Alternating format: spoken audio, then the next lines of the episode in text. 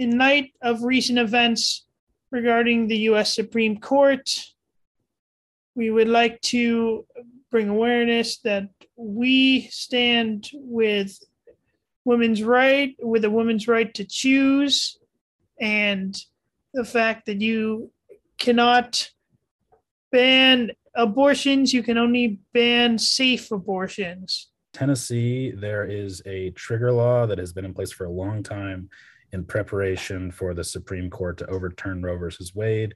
And it means in 30 days, all abortions will become illegal without exceptions for the R word or incest. Um, and so there are several funds and charities um, which will uh, compensate people to tr- for travel and or for travel expenses to go to uh, safe havens where they can receive abortions 30 days from now. Um, and I encourage people seeking abortions to go to those uh, resources um, if they need an abortion and um, to be careful in Tennessee because uh, reproductive rights are under attack. The decision today undid 50 years of progress, and we unequivocally support a woman's right to choose and are not interested in viewers that disagree with us on this point.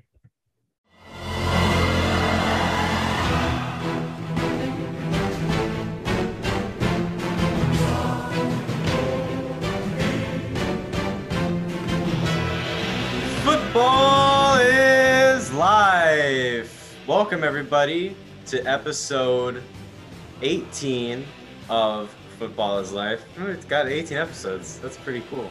That's, that's pretty impressive. Uh, I'm Ethan. I'm here with Matt. What's up?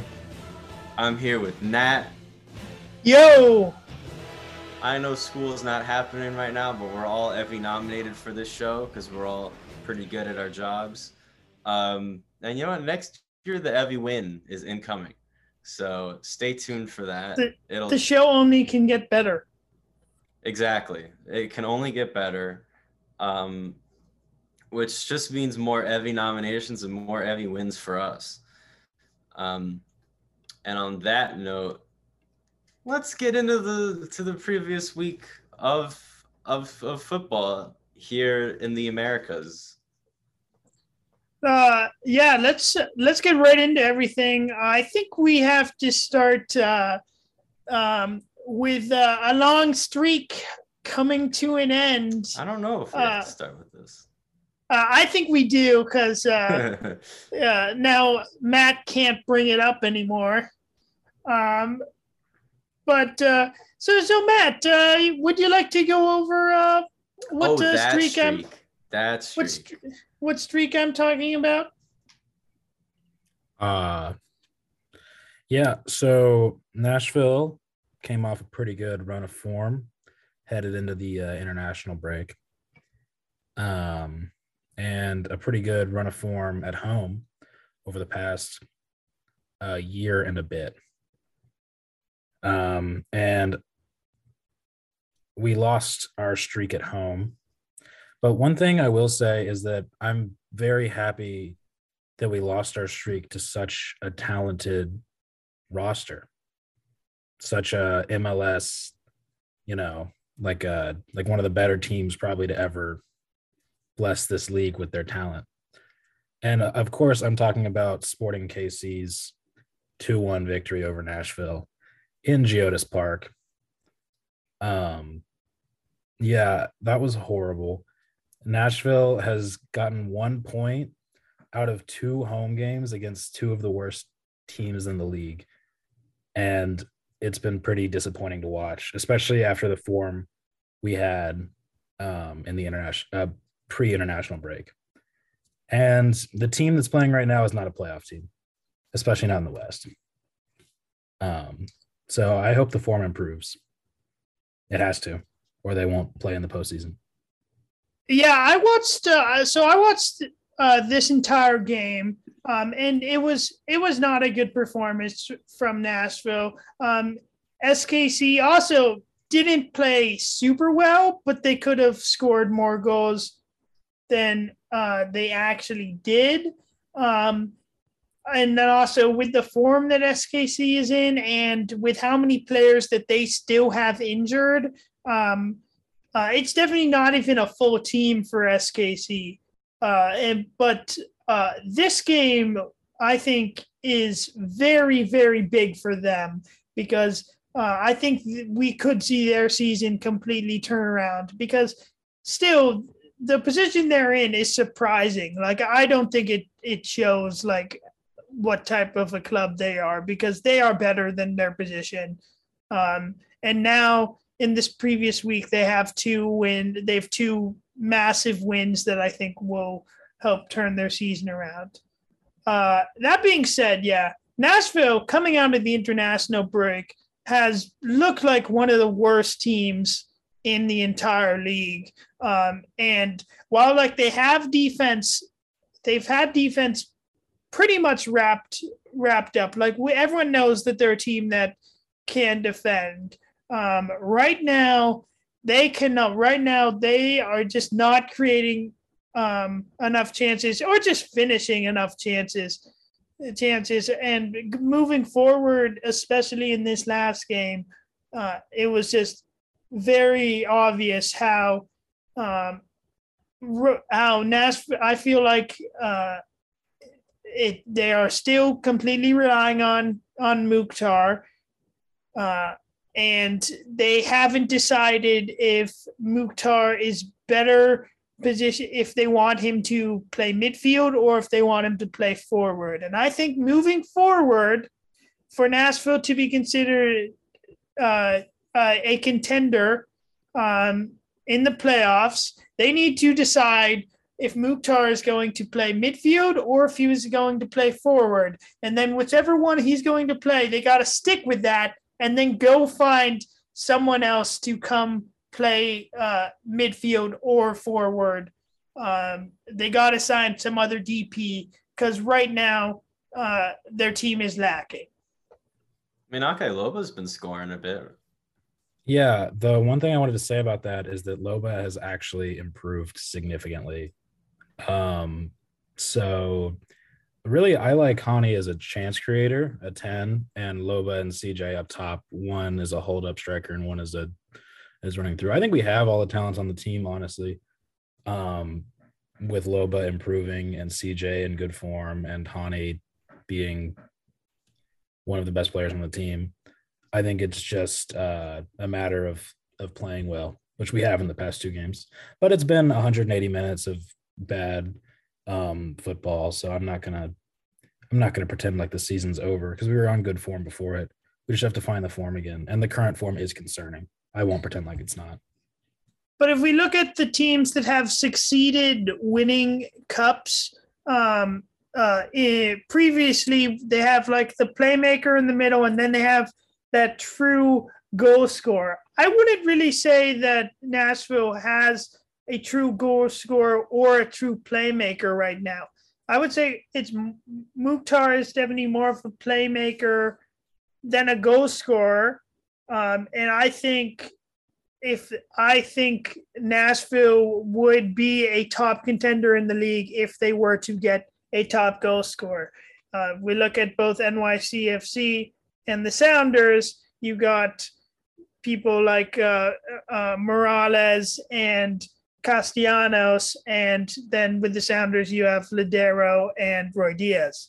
And Nashville doesn't have that. I would say that Sapong and Loba, while Ake Loba has been playing a little bit better recently, he is not a t- he is not a top tier striker in the league, and neither is Sapong. Sapong is is about Will Bruin Neville of striker um, still, even if he's performing. That's his that's his ceiling. And then um, Loba, uh, I can't think of someone who really compares to him, but uh, uh, maybe someone like uh, Nelson Valdez, who used to play for the Sounders, who who didn't have a very good production rate. Um, but at the moment, neither of them are top two uh, strikers. So if I'm Nashville, I would be looking to make a new DP signing. uh, the for- for Nashville, forward. the Nashville fan base is interested in Shaq Moore. I can tell you that from browsing Twitter. Uh, I don't know the feasibility of that or anything about that. They just keep bringing it up on Twitter. Um, Why? Shaq Moore's a I- right back. that's that's the that's where the fan base is.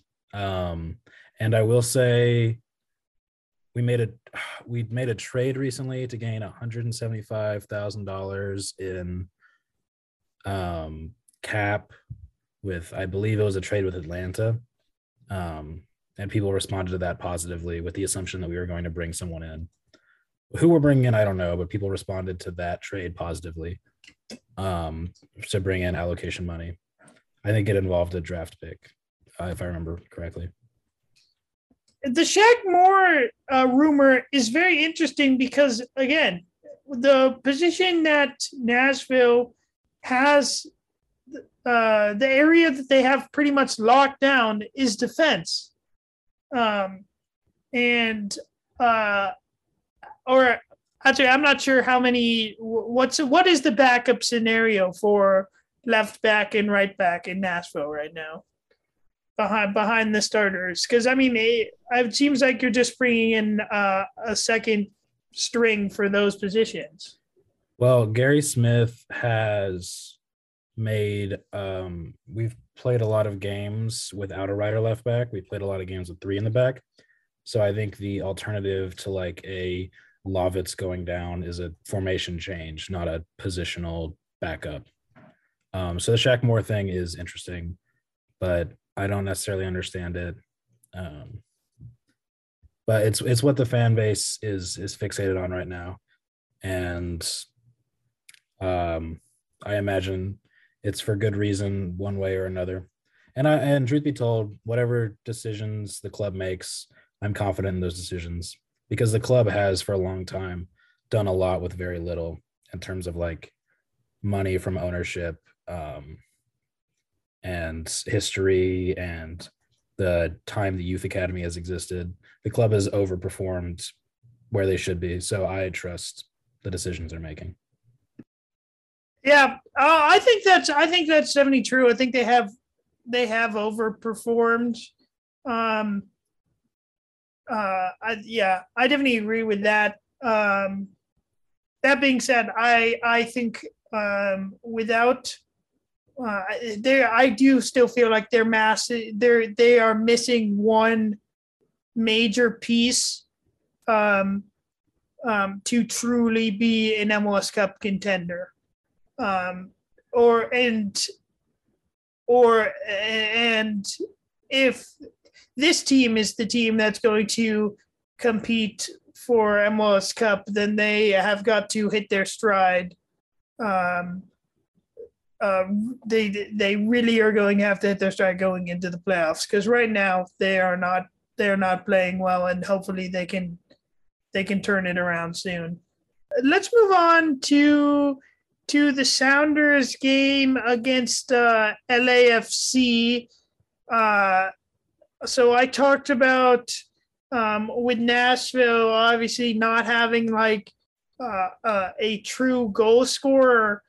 Um, uh, and I thought it was very, very obvious in the Sounders game against LAFC. Um, how how much the Sounders depend on Raul Ruidíaz.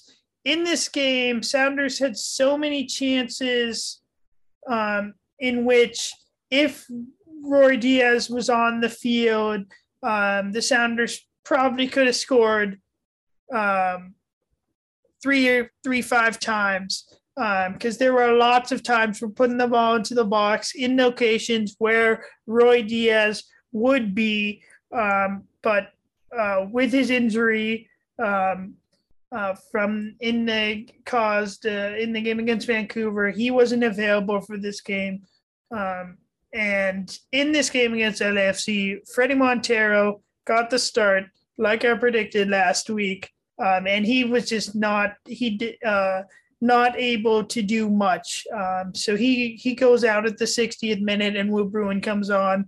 Um, and uh, both of them not having much of an impact um, in the game because we are designed to play for to play around uh, Diaz, Um, uh, and when when he's not on the field, it's the same thing. When him or Lodeiro are not on the field, this team really struggles.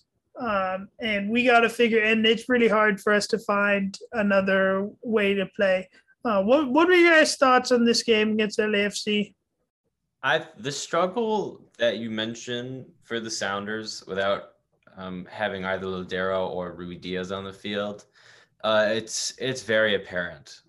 Um, even just reviewing the highlights, like I, I was just now, um, the the finish is not there. They're getting into the, into similar opportunities, um, but the finish finishing touch is just not there.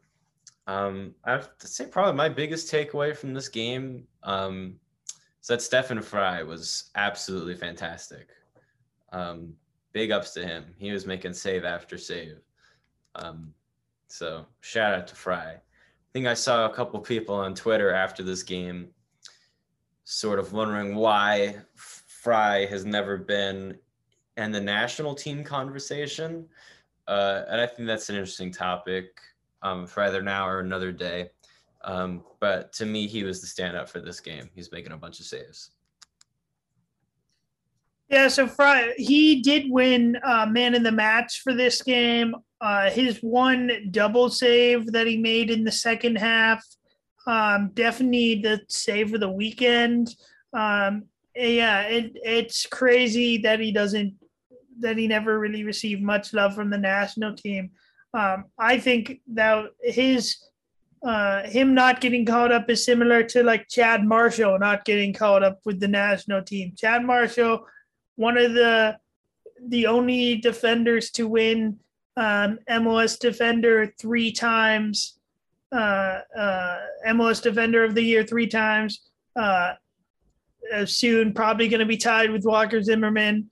Um, uh, he and he barely ever got called up with the national team um, as well. But yeah, Stefan Frei had a great, a great day. Um, I think also like sometimes, uh, especially with uh, for players like Lodeiro, um, sometimes players sometimes fans will be tough on on players like them it, it feels like they're not doing that much but then when they're not there you're like you do realize how how much of an impact because just them being there just the fact that other teams have to pay attention to them um, and like they work to shut them down um, uh, just the fact that they have to spend time and effort doing that means that other people um, are able to shine around them.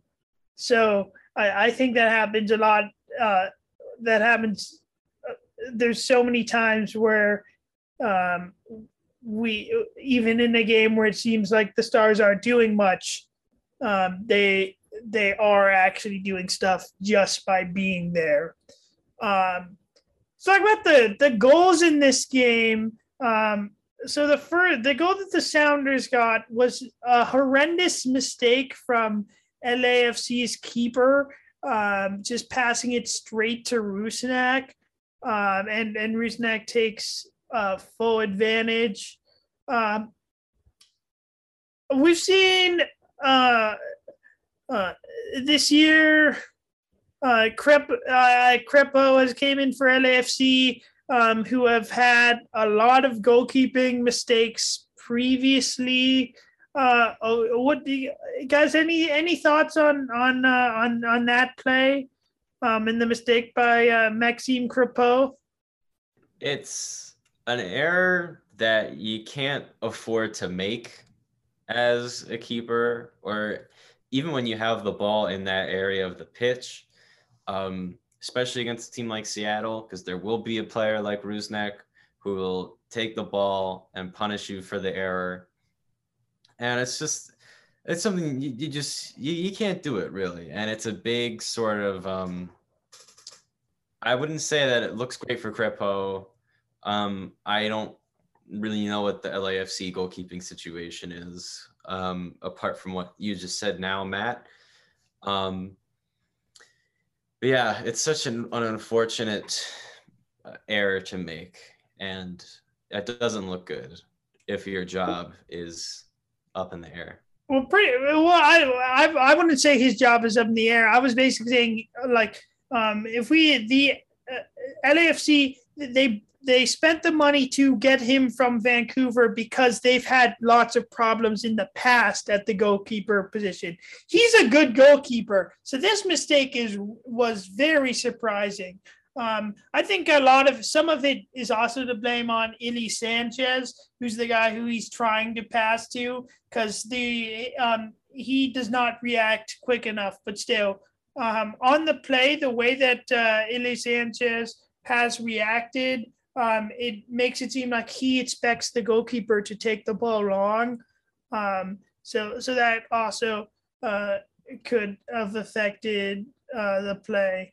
Um, then uh, LFC got back into the game via a header by um, uh, Chicho Arango, who I on I honestly, after watching this game, I think uh, believe he might be in the running for most annoying people in the league, um, or especially just by his by the way his hair looks, because his hair is like uh, it's like a mix between like a mohawk and then like a mullet or I don't know uh, and and then also just also way too much product. And the dude was whining on about every play um uh, so uh, not happy to see him uh him him score and uh, it was a, a beautiful a beautiful header that he did score off the post. Tough for Frei to do anything um, about it. Um, uh, uh, uh, unfortunate um, and hard to know if that happens if we didn't have to make the change. Uh, if we didn't have to reshuffle at center back when Arreaga went down, because right now the Sounders uh, are a little thin at center back because we have because Arreaga went out in this game. So Nouhou just slid, slid over um, to play center back, and we brought in Kelyn Rowe at left back. Um, if we have Yeimar and Arreaga back there, maybe it's different, but again, good header. Um, what on one big takeaway from this game that was great is that we did shut down Carlos Vela he come he only played in the second half and he did absolutely nothing. Like he didn't evolve, he didn't help uh, LA score their goal. Um, did yeah, didn't do anything. Um, do you guys have any thoughts on, on Carlos Vela? Um, he is now I think he's 32. He's not he's not the highest paid player in MLS, but uh, there's rumors that he might want to go. He might try and leave to go somewhere else. Um, uh, at his age and the way he's performing, uh, I don't understand. Uh, it feels to me like he, he couldn't uh, get paid uh, any more than he's getting paid um, in MOS, and that he and he's definitely not good enough to go play in in Europe um, or any club that would be more of a step up. Uh, do you guys have any thoughts on like his his decline or or what you expect uh, Carlos Vela to to do? Uh, yeah. Like the the first thing I want to say about Carlos Vela is that calling where he's at right now like a decline is a little bit of exaggeration. Um, he's he's continued to be dangerous throughout the season, um, and he's like an important piece um, in a in a strong attacking team. Um, well, his production yeah. is nowhere close to where it was um, the last three years. Yeah, when he's, he's no been longer, he, yeah. he's no longer a like MVP candidate at this exact moment. That's for sure. Um, but he's he's continued to be dangerous and like I said, an important piece of a dangerous attack. He is probably too old to make a transition to a European side that would be a step up from MLS. He could definitely go to like a Belgian side, um, or a, like a side outside of like he he couldn't go meaningfully to France or England or Italy or Spain or any of those teams that are truly an honest step up from the MLS. Um, but he's still a talented player. Uh, I think I think the best thing for his career is to stay in the MLS and to stay on a team that can compete for titles. I think he's in a good spot right now.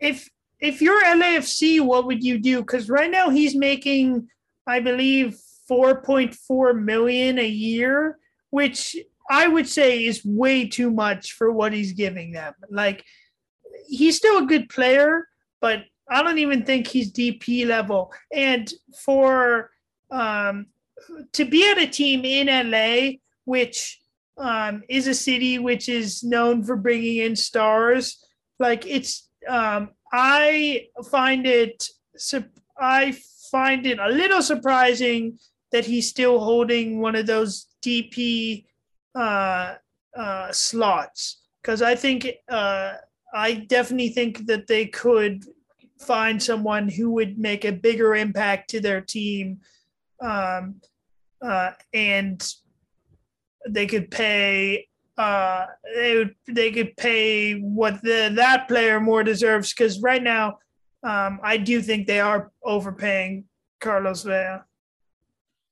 Uh, he has eight goals plus assists in 12 matches. So I think he is a very positive piece of the team um, at this exact moment. I, I, think I think you pay him um, because of what he's done for your club, um, and I think you you pay him until it's clear that you can't. And right now, I don't think it's clear that you can't pay him. I'll tell you what, if I I wish Nashville would pay someone like him to do what he does. I think if someone I do I think if someone comes available, someone became available who was who wanted to come to LA and you need the spot, you're talking to him to buy him down. Like I think no question you you buying him down because because uh, at his age and at his current production, yes, without all he's given to the club, it's going to be hard to let him go or to not give him that much. But I definitely feel like uh, with the the expectations that the club has set, he is not the person who's going to help the club uh, get to the next level um, and, and uh, maintain uh, and and get to MLS Cup. Um, right now, they are right now. LAFC is is the the odd makers um, favorite to win MLS Cup. Do you guys agree with that? Do you think that's do you think that's fair? Um, they're in first place right now overall supporter shield, but uh, again, that doesn't feel right to me. Like, um, well, uh, yeah, the having them, I don't feel like they are the favorites um, to win the MLS Cup since I still I mean a lot of their their their schedule was uh was pretty was pretty easy um towards the beginning of the season as they were playing people like Cincinnati um and uh and other other bad teams. I was gonna say Austin, but obviously Austin's not that bad this year. Um, do you agree with it? Do you agree with them being number one to win the cup? I don't know. I don't know if they're if they're favorites. Um, actually, I can't believe I'm saying this, but they kind of remind me of NYCFC pre pre MLS Cup. That is, whereas they're always good in the regular season. Um, yeah, when it comes to the playoffs, something something doesn't click, and they sort of take a premature exit that doesn't necessarily uh, meet up uh, to the standards or to the expectation that was set. Um, and that was very much NYCFC in the playoffs until last season, where we finally started winning consecutive playoff games and then actually won the MLS Cup. Um, I have to mention that today because of what we're going to talk about Mhm. later, but I have to mention that today. NYCFC won the MLS Cup last year. Um, and that's what is important at the end of the day. But back to LAFC, uh, I don't know if they're the favorites, but I wonder if this is the year that that they could actually sort of go forward in the playoffs. But now that you've said I- that, now that you've said that, I, f- I think that means that they that they can't, And actually, yeah, what? They have to wait No, till year seven. No, the, no. Uh, well, that hurt, but um, What? but uh, uh, but I feel like it. But yes, if if we say that they're going to win the cup, then that means they're not going to win the cup. So yes, LAFC is going to win the cup. They're going to win the cup. 2022 champions LAFC. They are going to win the cup. I Matt, hope we're- I, we need to play this. We need to play this clip when LAFC are actually winning the the, the MLS Cup this year, and it's gonna be all your fault. And and then the show will just end. The Yeah, show that'll will be the just end if if if that happens. before we can Matt, win we- our epi. Matt, you're trying to say something. I think the favorite to win the MLS Cup has to be a team out of the East right now. Just because I think so many teams in the West share that percentage of a chance to play in that last game. And NYCFC, which is the team I'm referencing out of the East, um, I think they have to share much less a percentage of even playing in that game with their competition, while the top teams in the West are all competing for like a like roughly a 20% chance each to even play in that game. And I think NYCFC has 40, 50% chance to play in the final, which I think should just make them favorites, regardless of if you think the teams in the West could beat NYCFC in the final. Just their odds of playing in that game are so much better than anybody else right now. Again, That's, no that's what I think. no team wants to ever play the Sounders in the playoffs. We have the history in the playoff playoffs, so I think we have got to be at least tied with NFC with NYCFC. Um, At this Uh, exact moment, I'm going to strongly disagree.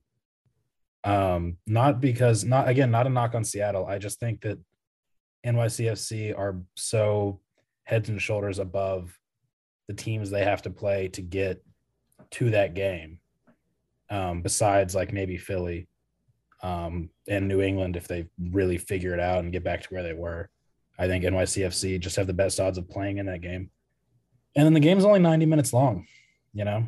Um, anybody can beat anybody in 90 minutes. uh, It's true. especially in That's why they play the game. When, when especially you're in talking about MLS. when you're talking about making odds, I really like NYCFC. When you're talking about who's like when you get later into the tournament and you make picks from that point on, Seattle, I might prefer Seattle. But right now I like Yeah. NYCFC a lot. Yeah, it seems like your reasoning for NYCFC is just that the Eastern Conference is bad. And I'm not going to agree, and, and I agree with that, but um, Well, still, like, say, though, you have to beat the West to win the championship. Well, you only have to beat one team from the West. In the West, you have to beat a lot of teams from the West. Just playing a game of percentages without any of the any of that tournament played so far, I like NYCFC a lot. We we're a long time from the playoffs, but right now, but also right now, um, even I would say like even with Ruidíaz being out for the the one game, and he actually might be back for our next game because his his uh, injury, his recovery is going a lot better than um, what it originally seemed, where it said where he thought that we he'd be out for two to three games. Um, I think uh, uh, at the moment, I think the Sounders are playing the strongest out of our three teams, and that has and uh, I think uh, this this first uh, and obviously like um, before we were focusing on the other tournament, and I, I uh, but still um, in uh, this year, this is the first time that I think that's actually been true. Um, when we look at the actual performances, Um, earlier in the year, um, at times Nashville or NYCFC were better out of our three teams. But at the moment, the Sounders are definitely performing the best. Hopefully that continues, um, and we have momentum going into the playoffs. Uh, moving on, uh, you, or Ethan, did you have any? Ethan, do you have anything that you wanted to say there? I just want to say, and this is sort of in response to everything that we just talked about with Nashville as well. Um, you guys were talking very, very drastically about Nashville's form um, and the potential, the potentiality of them missing the playoffs. Um, I don't think it's that bad personally. I not to minimize anything that's gone on, but it was it's only two games, and while there are two games at home where they've lost points, and that sucks a lot. Um, I think Nashville are still quality. I think they still have quality. Um, I'm talking about them missing playoffs, but they're there's above Seattle in the table currently, and I know Seattle are on a on a rise right now. They're on an upward trajectory, um, but Nashville are still a place above Seattle, um, and so I, I think Nashville are all right. I was just wanting to say that Seattle are all right too, but yeah, I I, I agree. I think their way in. I agree. I think Nashville will still make the playoffs. And then also, I mean, one other thing, like both of the goals that were scored by SKC um, were oh, great yeah. goals. Like it wasn't like they were like um, obviously the defending could have been better, but it wasn't like the defense really made a mistake because the defense is still top tier in MLS. Um, and then uh, if Nashville did a little bit better holding themselves on sides, then it could have been a different result. They could have gotten at least a point.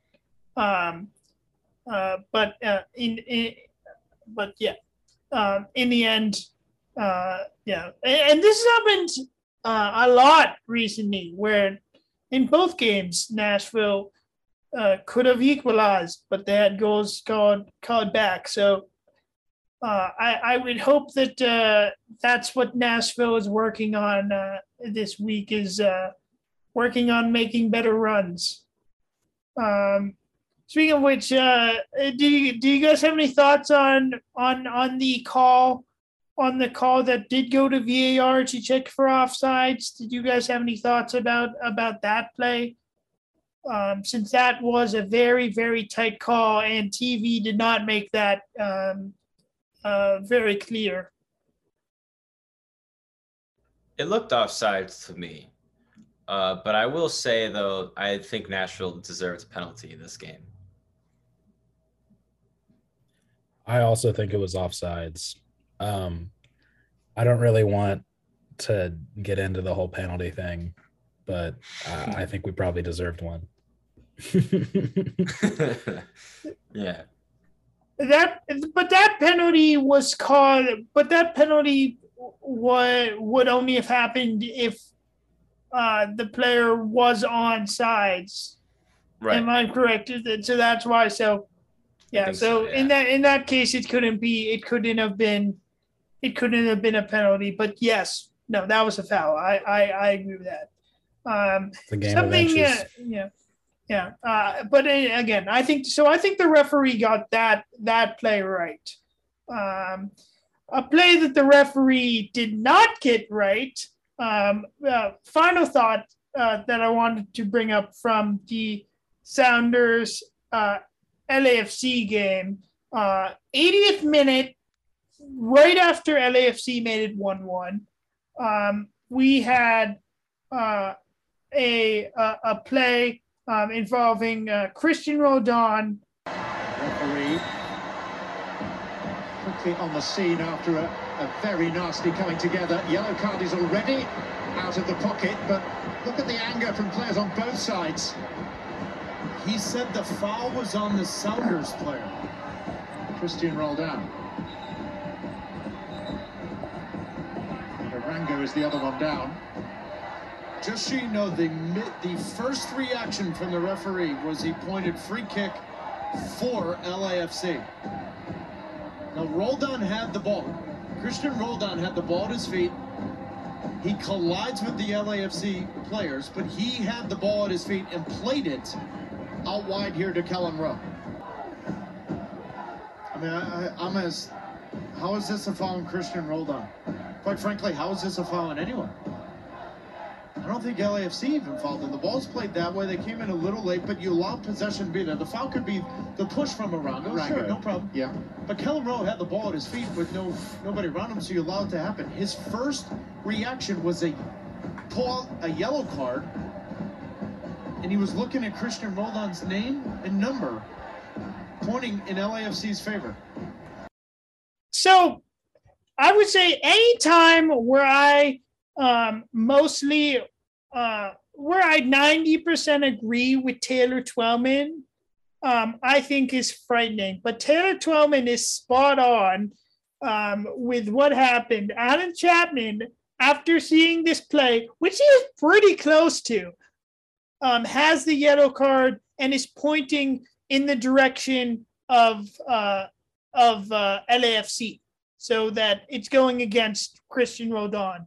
Uh, another thing that was weird about this play is that uh, at this game, he never held up the yellow card with his hand. Um, uh, so it was also unclear if Christian Rodon did actually get a yellow card, and in the end, he did. Um, and I'm not, and uh, I'm not sure if they actually can or if they just never do rescind yellow cards. But this is one of those plays where, like, it feels like this should not add to yellow card accumulation because Christian Rodon clearly passes the ball through to Kelyn Rowe and is sandwiched between two LFC LAFC players. And then, of course, it has to be Chicho Arango is the player who I would say should get a yellow card for pushing Rodon um, yeah, in the back and then also having his foot in front of Rodon, missing the ball um, to get them. But uh, Allen Chapman, um, the boldest referee in the entire league, um, just uh, who has been a very good referee for a long time. Like this, uh, the entire game was not a good game from him. Uh, what what do you guys make of all this? Yeah, this is the wrong call. I think Roldan should have been given a red card. And Oh, come- suspended. oh, Fine, No. suspended, I don't think you should be allowed to play the game again. Kicked off the team. expelled from the from Major League Soccer. No, but yeah, this is a ridiculous. Like, I don't even understand where this call comes from. You have to think that Roldan doesn't get the ball first. If it's, I, I don't like, maybe this feels like a clear and obvious error. This, if VAR is not significant enough for VAR to step in, probably a yellow card and a foul. But But they get Yeah, well, this is- VAR can't can't do anything for yellow cards. Yeah, Like they could say if it's a red card, and I don't think it's a red card, so I don't think VAR has messed up anything. But just um, As unexpected. pro, did pro referees say anything about this? Did they like a, issue a statement?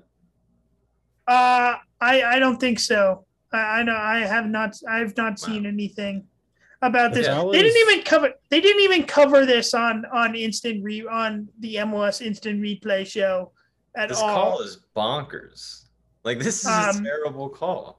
which which is more cra- which is more crazy for Allen Chapman. He was, um, and I I think you're probably you guys would probably go the other way, but he was in charge of he was in charge of the Orlando um, NYCFC penalty shootout Oh, from the playoffs a couple years ago. Um, I know Ethan remembers that um, uh, but that was also him and and um and actually i guess he did everything he he actually did everything right in that case it was just badly handled I because think he did. it was a weird situation in the game, like not in the penalty shootout, in the 120 minutes before.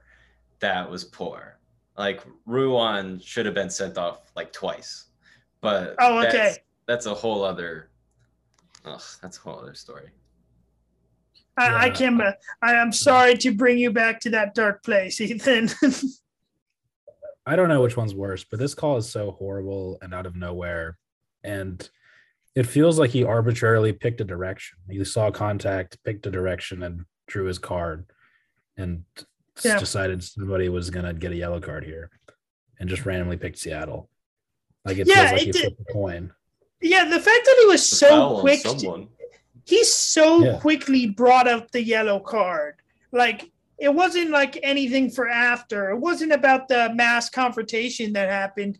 Like seconds after, the card was in his hand, and like again, he never held it up, um, but it was in his hand right after it happened. So like to him, it must have been clear. Uh, yeah, bad. Not not good refereeing from Allen Chapman in this case. Yeah, it just this just doesn't make sense. It's not a significant call though at the end of the day. If if this had been closer to the box or inside the box or the card given was a different color, then this would have been a much bigger deal. But at the What end of the could day, have been- That's true. But it it could be a significant call if this means that uh, um, because it still adds to his yellow card count. Like if this game, if if this this uh, yellow card uh, suspended him for our next match, that would have been so messed up. Can you appeal a yellow card? I would think that you can. I just don't feel like I feel like you must be able to because it can affect suspensions. But yeah, um, I mean, I would have tried I feel to like it- appeal this one if I was the Yeah. Sounders. Yeah, no, I I, 'Cause, I agree uh, that. Rodon's an important part of the team, and if this does contribute to him achieving, I say achieving with like a huge groan, because yellow. I don't like yellow card accumulation, but if this leads to him achieving yellow card accumulation, then they should totally try to appeal it. Yeah. Uh, that that's a conversation that that's another conversation that we should have a day uh, if time yellow topic. card accumulation uh, should exist. All right, let's move on to to NYCFC. Um, now uh, they were playing Colorado in MLS play. Um, uh, Yes. First game, first game for the new interim coach. Um, Yes. uh, and uh, Ethan, you were at this game. Uh, take us through it. I was. Um, traffic wasn't bad. Got there, got there pretty, pretty, pretty easily. Uh, had some popcorn in the first half. It's pretty good. Um, yeah, I just there's not much to say. Um, it's one-one draw between NYCFC and Colorado. Um, both teams played decently. I think um, as usual, I think NYCFC played better than our opponent, um, but still managed to sort of stoop down to their level to let them score first, uh, ending our clean sheet streak, um, which I think was lasting six or seven games, something like that, one of those. Um, and that really sucked. Um, but we we equalized only a couple minutes after um, Colorado scored, um, which was a good goal, Colorado's goal. Um, even though it was sort of uh, created because of a mistake uh, on our part, um, it was still a good goal. Um, NYCFC's goal, however, from Talles Magno, um, great goal, great finish from from Magno. Um, this is exactly the kind of stuff that I want to see from him. Um, yeah, he's playing he's playing really really well right now, um, and I think he's really paying off as NYCFC's most expensive signing ever. Um, and I, I can't wait to see more of him. He's really fun to watch. I believe his goal won goal of the week. Um, It wasn't Uh, nominated for goal of the week. it was or uh, it was that okay. Well, it was number one which in um. by. That is shocking. I, it was number one on on uh, ESPN's on Oh. uh, on on football on Football America's top ten uh, uh, uh, goal countdown, which Oh, was cool. valid. I didn't know that. Um, for for bicycle for for volley goals, um, uh, for volley goals, uh, I think uh, the only the only thing that hurts it is just how close he was. yeah. Like I think that if like was that's like 10 yards back, it would yeah. Then even then he probably then he definitely Yeah. would have won goal of the goal of the week. And honestly. Yeah. He would have had a chance for goal of the year if he scored if he does that Yeah, skill that's true. from the top of the box.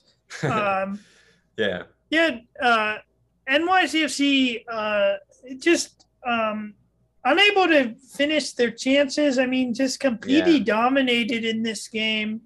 Um, We hit the Uh, crossbar in the first half. It's yeah. the Colorado only had the the one shot on goal, which Michael Barrios scored, and it- what a run by Michael Barrios.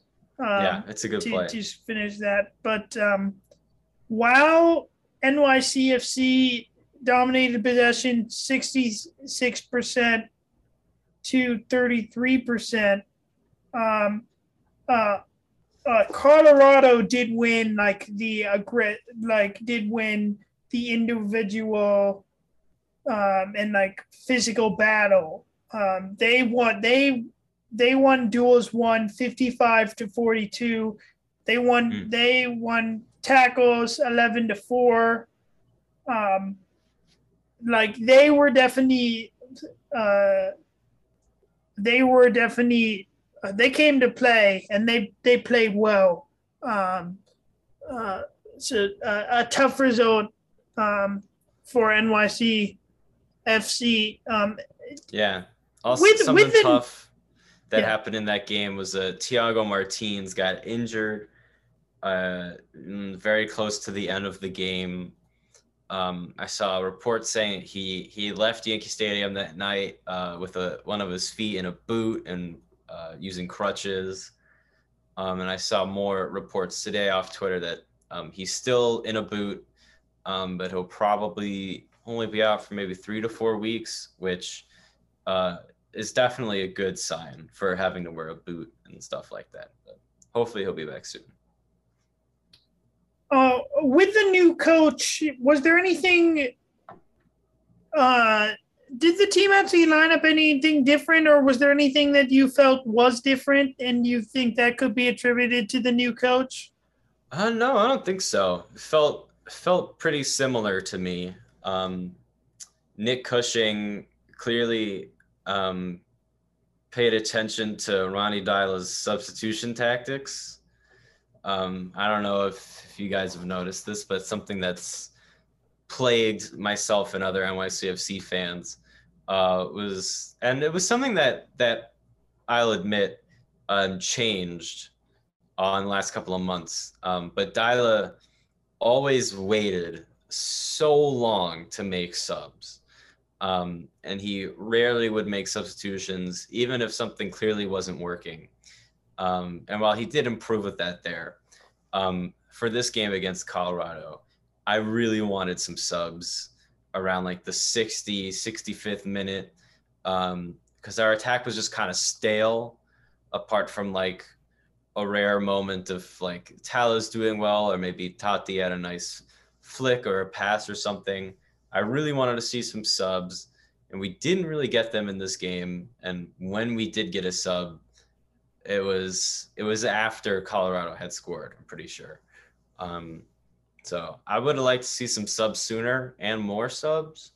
Um, but even that wasn't really out of character because Deila would make subs very quickly. My final thought that I would say from this game is that Taty has got to control himself better. Um, after the game, he picked up the yellow card right after the for Dissent, right after the the Colorado goal. Um, Mm.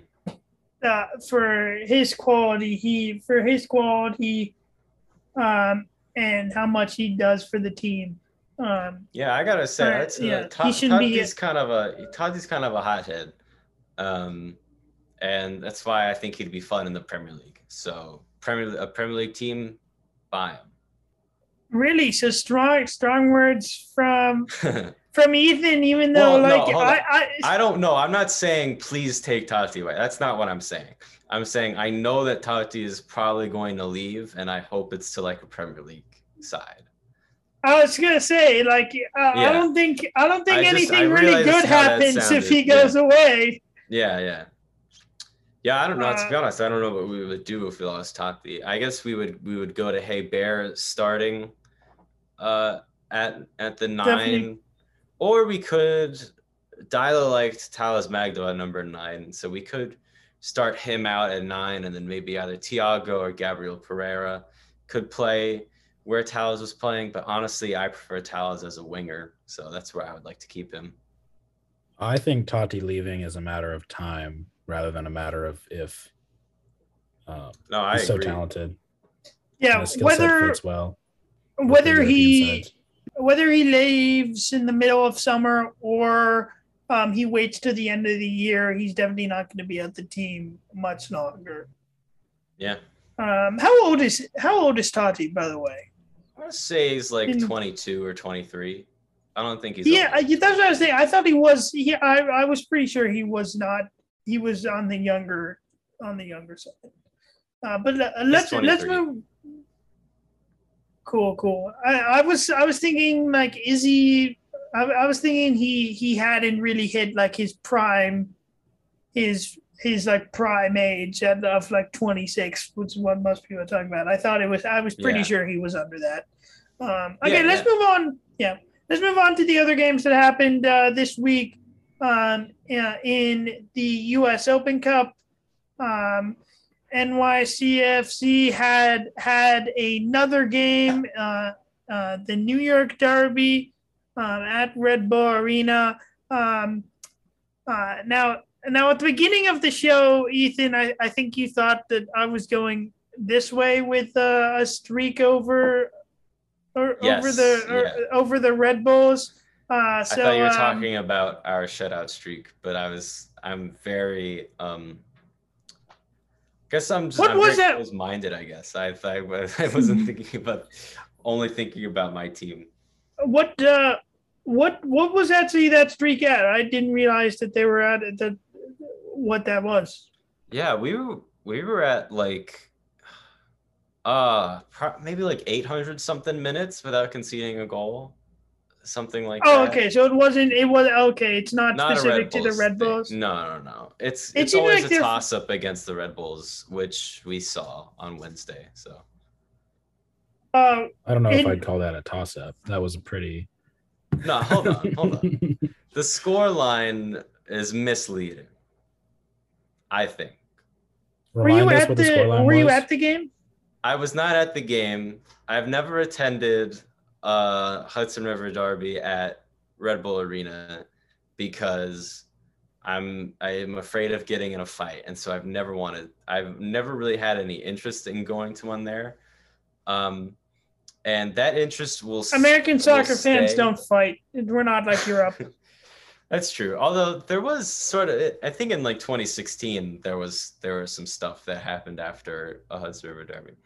Um, but yeah, okay, well when you lose seven one, then that's then it's always gonna be different. Or I mean seven zero. My bad. yes, yeah, yeah. It gave you But Brazil gave you got guys a, one. We, I gave you guys a charity goal for a second. yes. Okay. So NYCFC lost 3 0 in this game to the Red Bulls. Um, and, you know, you hear 3 0, must sound like a resounding victory. I don't really think it was a resounding victory. I actually think NYCFC played better for most of this game. And I think that the three goals that we conceded um, were all really poor errors um, by the defense. Um, and it's really dumb shit that we should never let happen. I know we don't usually curse on this show because we're usually at our studios at school and that's Yeah. not allowed. So I don't know. They can't It's fire po- me because we're not. it's the podcast season. It's yeah, yeah, podcast. It's the podcast exclusive episodes. It's, It's fine now. You guys can't see it, but when we record this show, we're completely naked. It's fully, it's rated R. This podcast. Um, And for our final segment of the day from today, it's it's it's going to reach another level. But uh Yes, soon we'll have the the 4D Futbol is life experience, and it's it's rated NC 17. So if you're below 17, you're gonna have to stop listening to this podcast soon. Uh, Um, so what let it- me stop stalling um, with jokes, and let's we can talk about this game. What what are your thoughts on the lineups that were posed by both teams, Ethan, um, for this game? Because the U.S. Open Cup is always in. It's interesting to see like how soon teams play starting lineups, and like I thought that they should have played. Um, both teams played about the same amount of their starters, I would say, Yeah. but it wasn't like a full team. Even though, like, Yeah, I feel like I felt like probably starters played, were played like. A minus teams, kind of. both backup keepers, but besides that, not Yeah. every starter. Yeah, yeah. Um, I did. I, I didn't really have any problems with the NYCFC lineup. I think I would have liked to see Talles Magno start. I think just because he's he'd been playing so well. Um, I think he probably would have been able to do some damage. When he was subbed on, we'd already had the red card happen, which we can get into that. But I was I was very very upset with that uh, from Thiago. Um, but yeah, so we'd already had the red card, and so when him and Maxi Moralez came on, it was already they. The game wasn't. Uh, it, it was tough to sort of come back from that, and they weren't really given a big chance to make an influence in the game. Um, yeah. I don't know if you guys have seen the red card play uh, from Thiago Andrade. Um, but it, it's stuff I think we've talked about on this show before. Um, whether or not you like the rule, um, if you move your head like even like an inch towards another player's head, it's going to be an immediate red card. And so there's no, for the call of a red card, there's no complaints for me because that's just the rule. I have a lot of Yeah. complaints, but that's with Thiago deciding to try and headbutt Tolkin when the ref is two feet away from him. Yeah, it's not. It's not the most um, egregious headbutt that we've ever seen. It's nothing like uh, Pepe in the World Cup. Yeah, no, because Um, he kind of misses. He doesn't really make contact. Yeah, um, But if you do I think that this. Yeah, in a game, it's going to be an instant. Yeah. It's a, and especially within MLS, like it's the same thing. Like you, no Yeah. matter what, if you put a player, if you put your hand on someone's face, then you get sent off. Like Also, That's just something that always happens it literally MLS. right in front of the referee who is right there. yeah. So uh, yeah, no, I, yeah, you, I, There's no, No- VAR no in this tournament. He could have done it very secretly. Would have gone under the would have gone under the rug, but you know, it's it happened.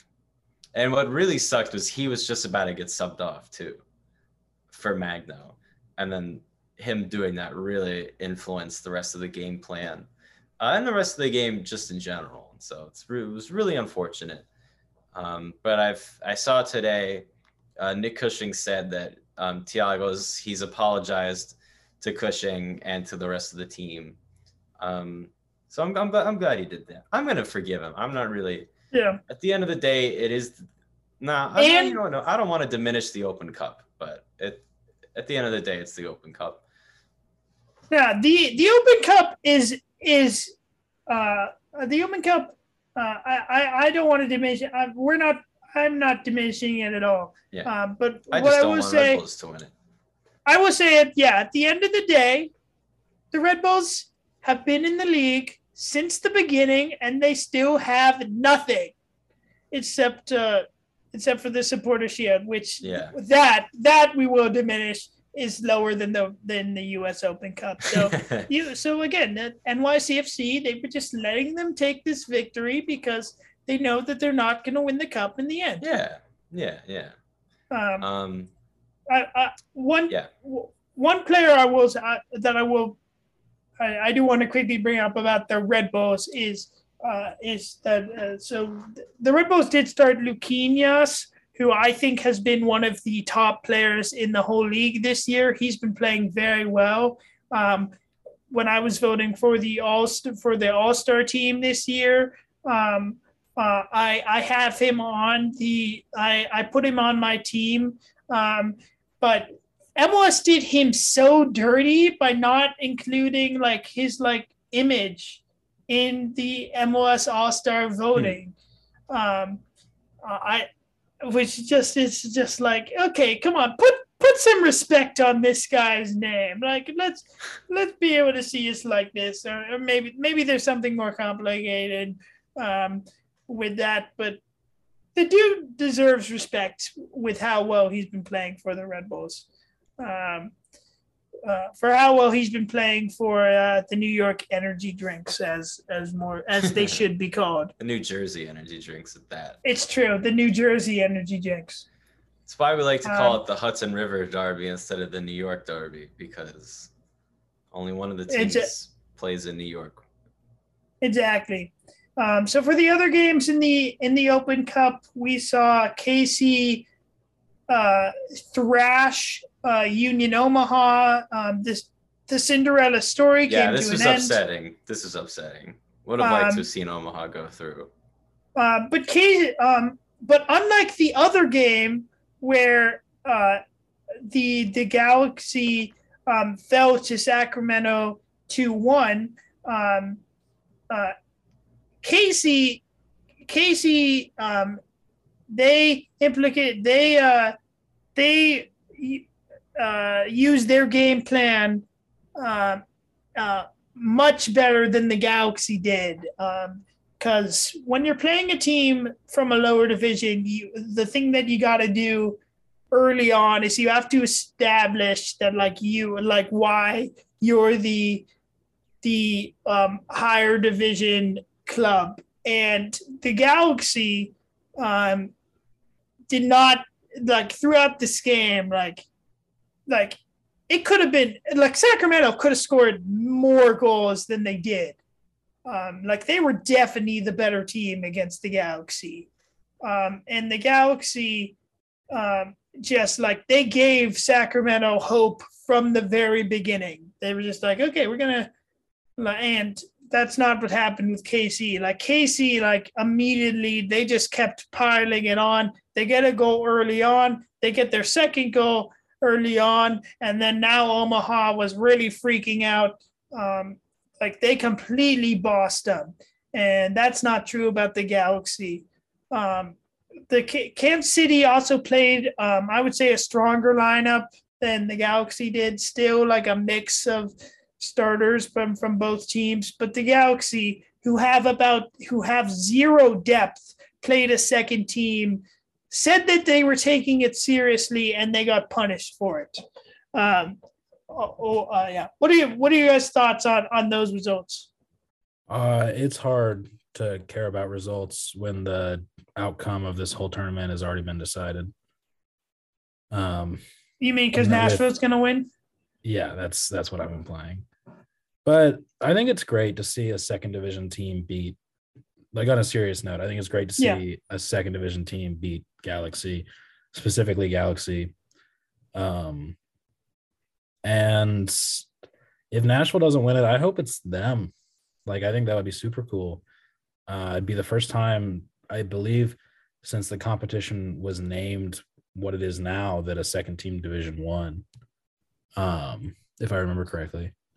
I don't think that's true. I believe because uh, the the Rochester Rhinos did win or um, did win in the '90s once. I think I I um, I think uh, an, a non MLS team has won since the league since MLS has been founded. I think I think the the stat I just said actually comes Okay. from the um, the Concacaf Champions League.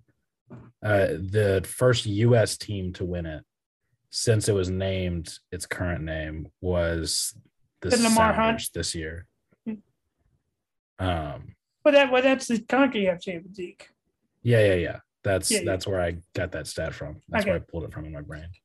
Yeah. but okay. um, I think I think Sacramento winning would be super cool. Uh, KC goes and shows why the MLS is the first division. Um, they're not a quality team. Obviously, they're in great form. They beat Omaha, who's really good, and they beat Nashville SC, who's the best team in the MLS. So they're in great form. Um, and now I'm actually really excited about Nashville versus Orlando because Orlando is really good, or not really good. Orlando's in good form right now. Um, and it's a great chance for Nashville to go win a trophy because they're not anywhere near the favorites for the MLS uh, Cup. So I'd love to see yeah. them in the Open Cup. Yeah. So the last time that a non MLS team won the tournament was in 1999 when the Rochester Rhinos beat the Colorado Rapids. Uh, that was the last time that a lower division team won. Um, this being said, like if Sacramento pulls off the win, um, I mean, US the USL Championship has already shown that they're uh, like the quality of, of the USL Championship is so much greater than it used to be just like a couple years ago. Like they can very much compete with the reserve teams of of MLS sides, which did not used to be the case. Like it used to be that MLS reserve sides would would win 10-0 against USL championship teams, but now they do compete uh, with them. Uh, and it does feel like um, like again, promotion relegation would be very interesting with how good the USL championship is. Um, is there any chance that that gets more love if Sacramento is to win the tournament? So the way the ownership is set up of the MLS, it would require a vote from MLS owners to establish ProRel. Um, and there's a there's a quote from the Nashville SC owner that's like it's something along the lines of like asking owners to vote for pro rel is like asking deers to vote for hunting season or something like that. Like it just doesn't make sense for owners to vote for that. So i don't think pro rel is anywhere in the near future even though i think it would be a good thing and it would help competition. But yeah no obvi- obviously anything that yeah obviously if you're an owner anytime where you have the chance to lose money, then you're not going to vote. Then you're not going to do anything that is going to make you lose money if you're a bad team. So uh, that that is the hard part. But just like from a fan and a competition standpoint, like look at England. Look at how much.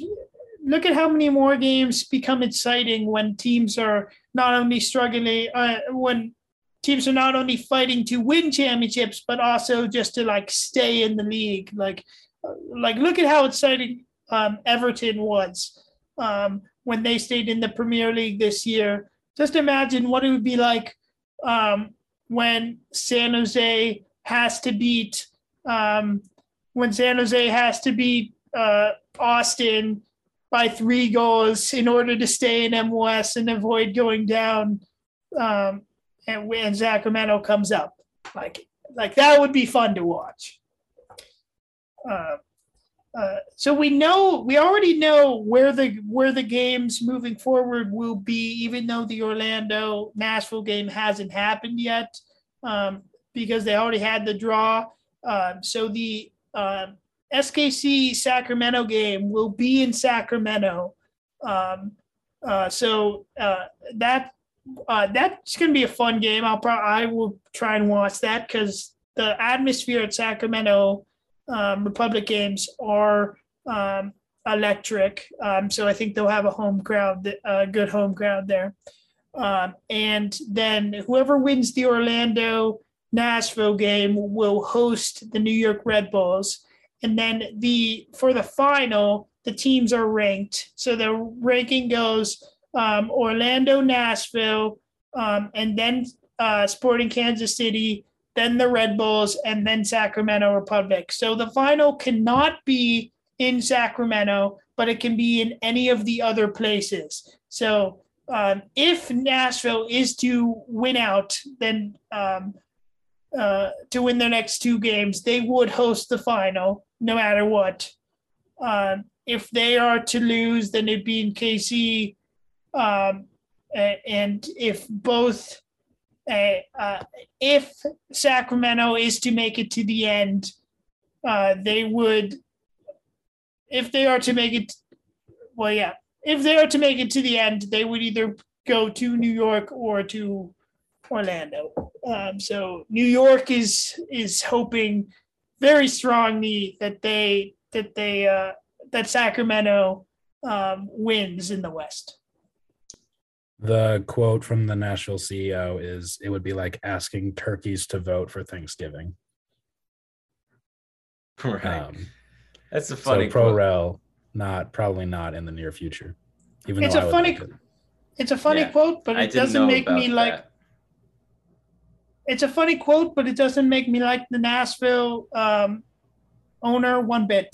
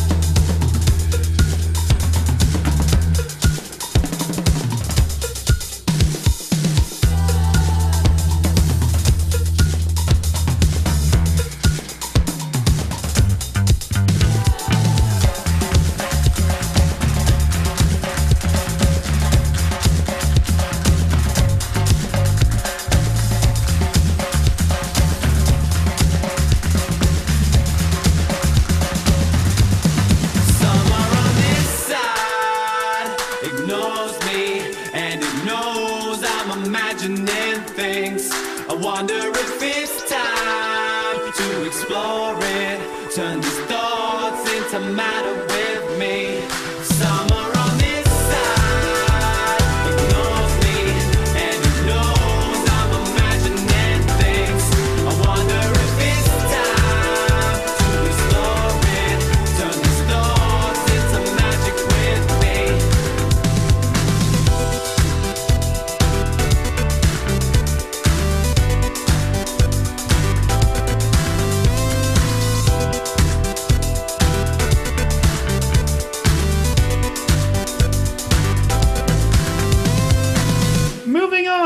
week 18 of the MLS season. All of our teams have two games in this next week. Um, for one of the first times, I think all three of our teams are playing on national television. Um, so the weekend starts uh, with the Sounders playing SKC on ABC. Um, and uh, right after that, on ESPN, DC hosts Nashville. And then the next day, NYCFC uh, plays Philadelphia. Um, all three of these games, um, all three of these games, I I think are going to be very entertaining. It's going to be a very good good weekend for soccer. Um, uh, here, uh, here we can start with the Sounders versus SKC. So SKC coming off two wins um, after struggling. Um, they have won the last three games uh, in Seattle, I believe, uh, which is frightening. Um, uh, so I definitely was feeling better about playing them before, but now the fact that that is true um, uh, is a little worrisome. Um, the good news for the Sounders is Yeimar is expected to be back. Um, Arreaga, it seems like, isn't too in. Uh, his injury isn't that bad, so I think he's going to be back. There is a chance that Raul Diaz is back. If we get him back, that will be absolutely massive. Um, uh, the, it, it seems that Josh Atencio, he is also um, supposed to be back, um, which is good because Obed Vargas, um, he uh, has picked up an injury and he's going to be out for some time.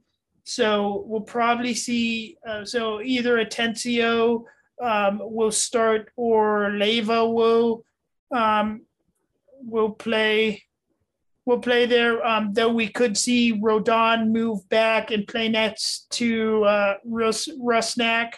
Um, they could play center defensive mid, and then we bring in either Medranda or Leo Chu mid um, um, in the midfield. Uh, uh, in my opinion, I probably like to see Medranda since Leo Chu has continued to just underperform, not play well.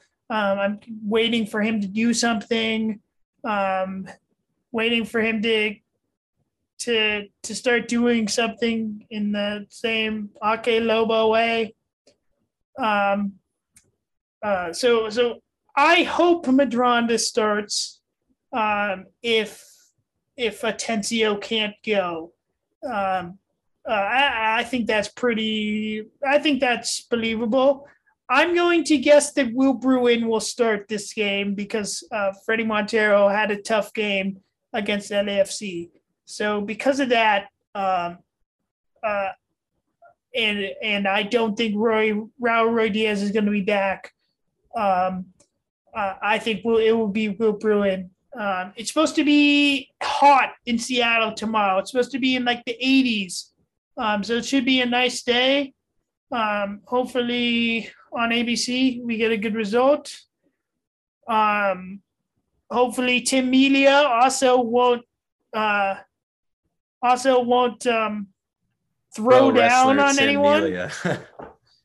Um, what an amazing, Uh, I'm gonna boo amazing him. moment that was.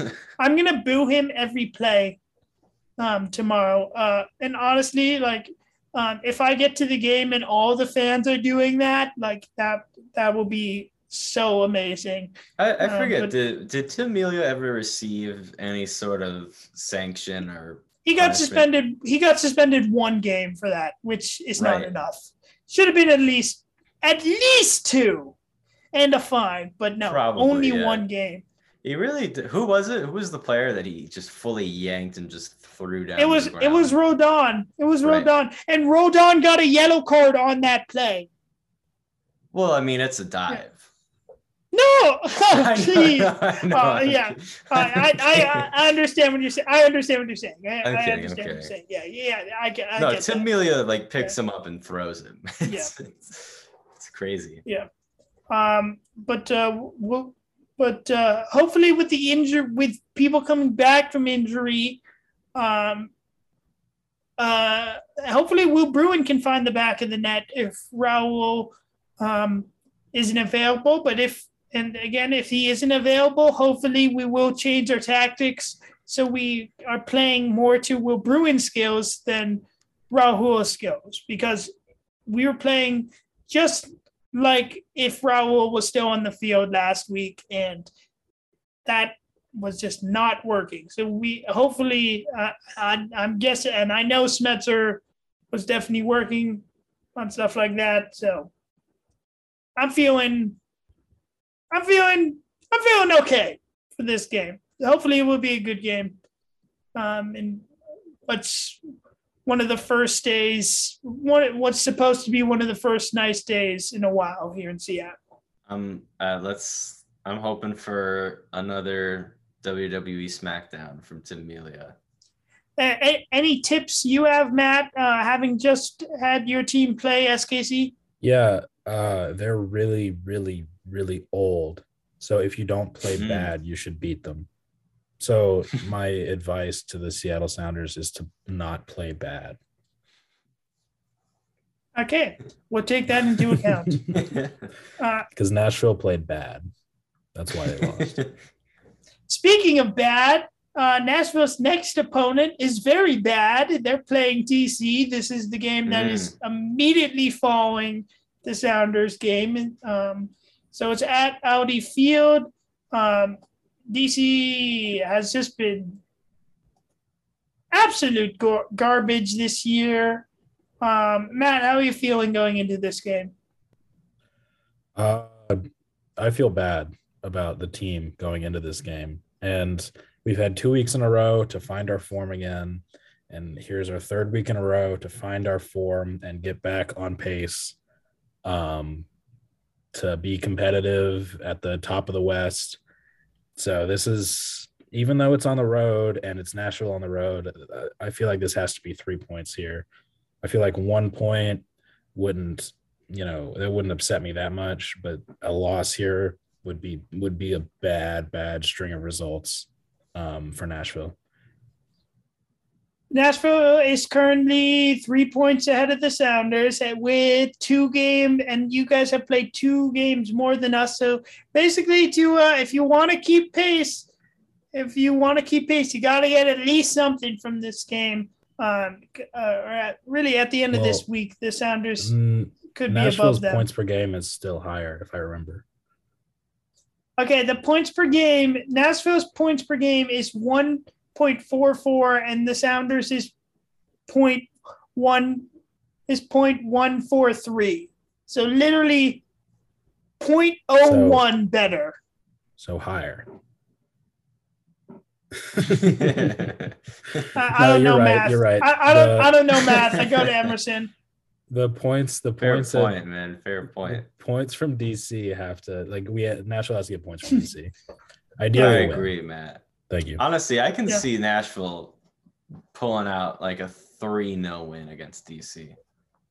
I think I I I mean like I would think that if they if Nashville was a normal team, but because Nashville uh, very rarely comes to score multiple goals. Um, like the, the game against Colorado a couple of games ago was like a was like a fluke. Uh, uh, but if Nashville is going to prove that it's not a fluke, then then maybe that will happen against DC. They should be able to do that against DC. Uh, just DC, not not a good team. also, what a strange stadium Audi Field is. Like, what a weird Yeah. stadium It was just it was it was just awarded uh, the the All Star game next year. yeah, yeah. um, uh, it sort of feels like a consolation for not being selected for the World Cup. Um, Hmm. uh, but uh, yeah, uh, not sure Hopefully that. the hopefully the national game next year is East versus West. Yeah, we can only hope. I think that would do a lot for fan engagement. It would totally. Um, it would do so much. It really would do so much for the league. There could be a little Uh. trophy and like, you know, And then we could then- end all this Eastern Conference slander that happens on this Yes. podcast. yeah. Honestly, though, they I'm wondering. No, how it would just continue. It would just continue because the West would win like 15 to 0. I wonder how much the East, the Eastern Conference slander will continue when Nashville becomes an Eastern Conference team next year, because I do feel like Matt holds a good amount of the weight of the Eastern Conference slander. Oh, it will continue. Spoken of. the It the will balance continue. of power will change. The East, the East will be by far the better conference. It will con- because whenever only if the it conference will only has be two- considered only it will be it will only the East will only be a, considered a better confident uh, better conference on this show apparently because uh, like it's a, they're only one team there's still th- th- that doesn't make up for the East having Columbus and Cincinnati and DC DC But the thing about Columbus, yeah. though, is that when Nashville rejoined, there's going to be two teams with yellow jerseys, and that alone makes it a better conference. I think the issue Yeah. at that point becomes visibility. At, all of a sudden, you have a team that you can't look at on a bright day. Exactly. Two teams. Exactly. so and if one advantage game East.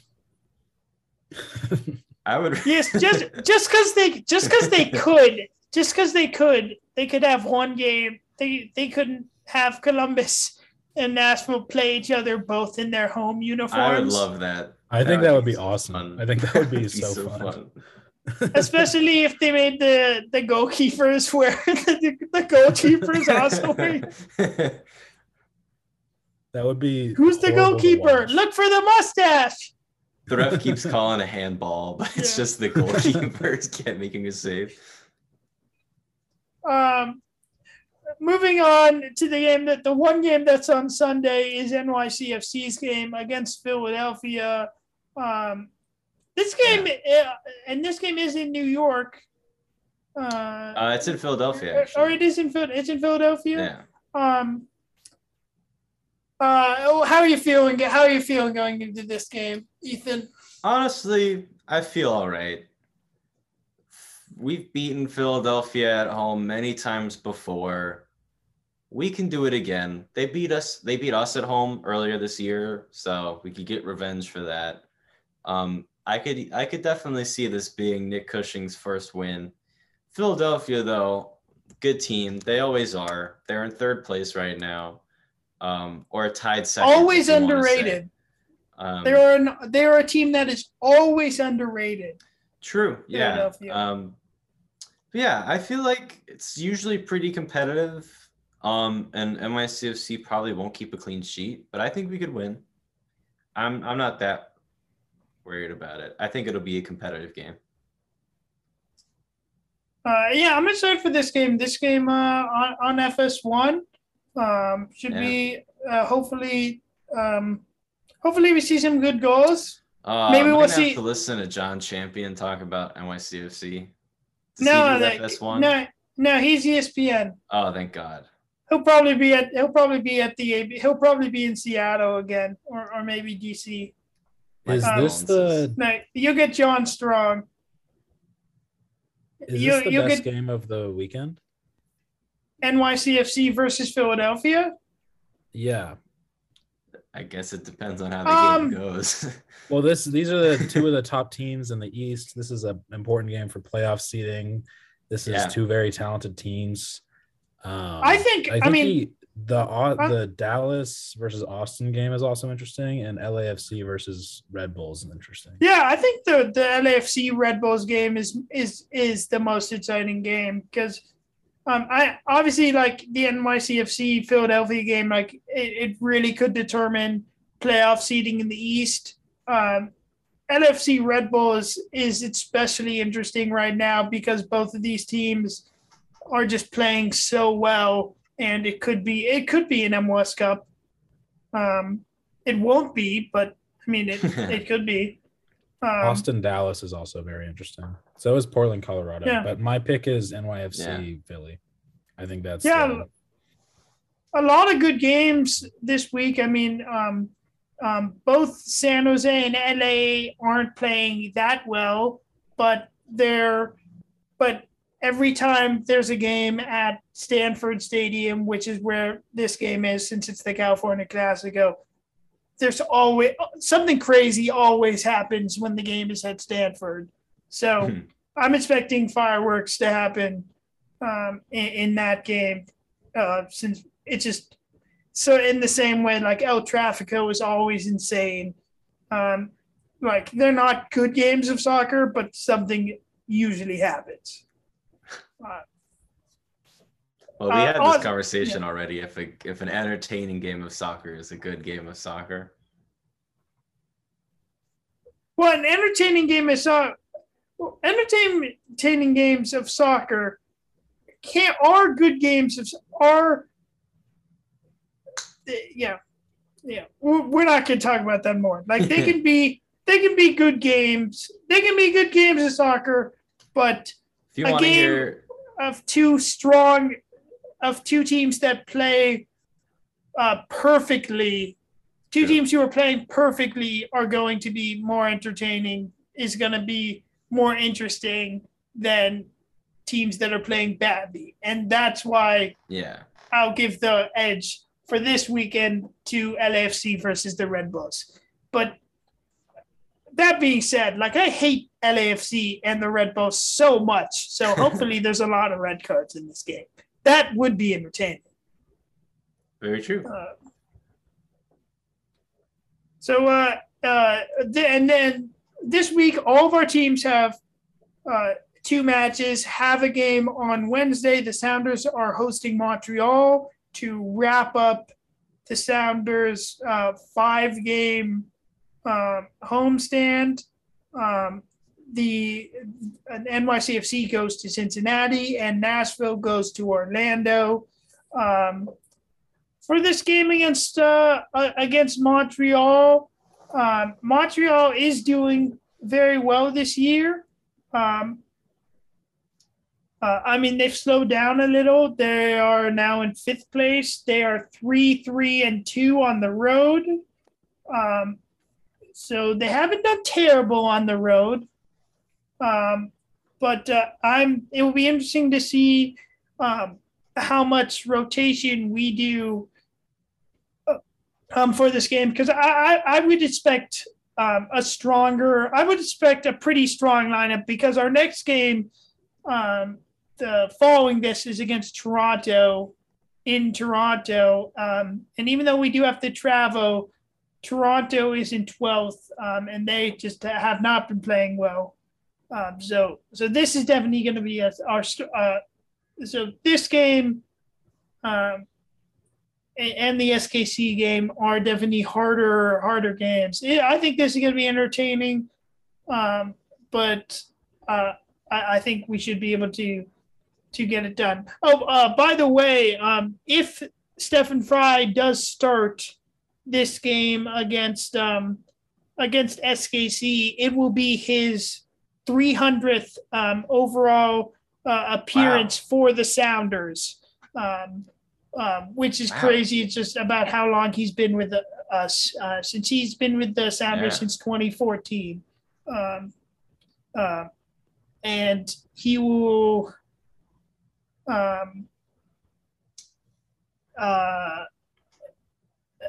The only other player, the only Sounders player who has more, he will be second overall in the most caps for Sounders players only behind uh, Zach Scott, who was a defender we had, um, who retired in 2016.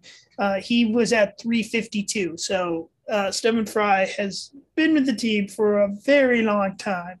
Is Frei on your Sounders Mount Rushmore? Uh, I think he has to be with his with his history and the and the save in 2016.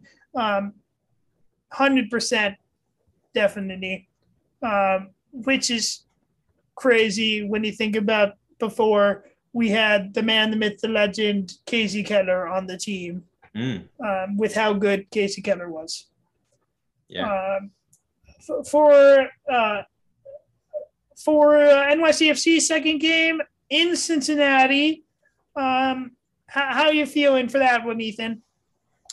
I'm feeling I'm feeling all right about this one. I'm sort of I'm a little nervous actually, which might sound kind of weird. I don't think we've ever done anything but beat Cincinnati. Um, but I'm a little Cincinnati- less confident about that this year. I'm Cincinnati is better on the road than they are at home. Mm, They are four, three, and two on the road, and two and two, four and zero at home. ah, okay. Um, well, so maybe the fact that you guys are traveling away is a is a good thing. Yeah, They're currently in Maybe, eighth yeah. place, also. Um, yeah, but Cincinnati are like significantly better this year than they have been. Um, like ever since they've they've joined the MLS. Um, so I wonder if, if they might try to prove something against NYCFC on Wednesday.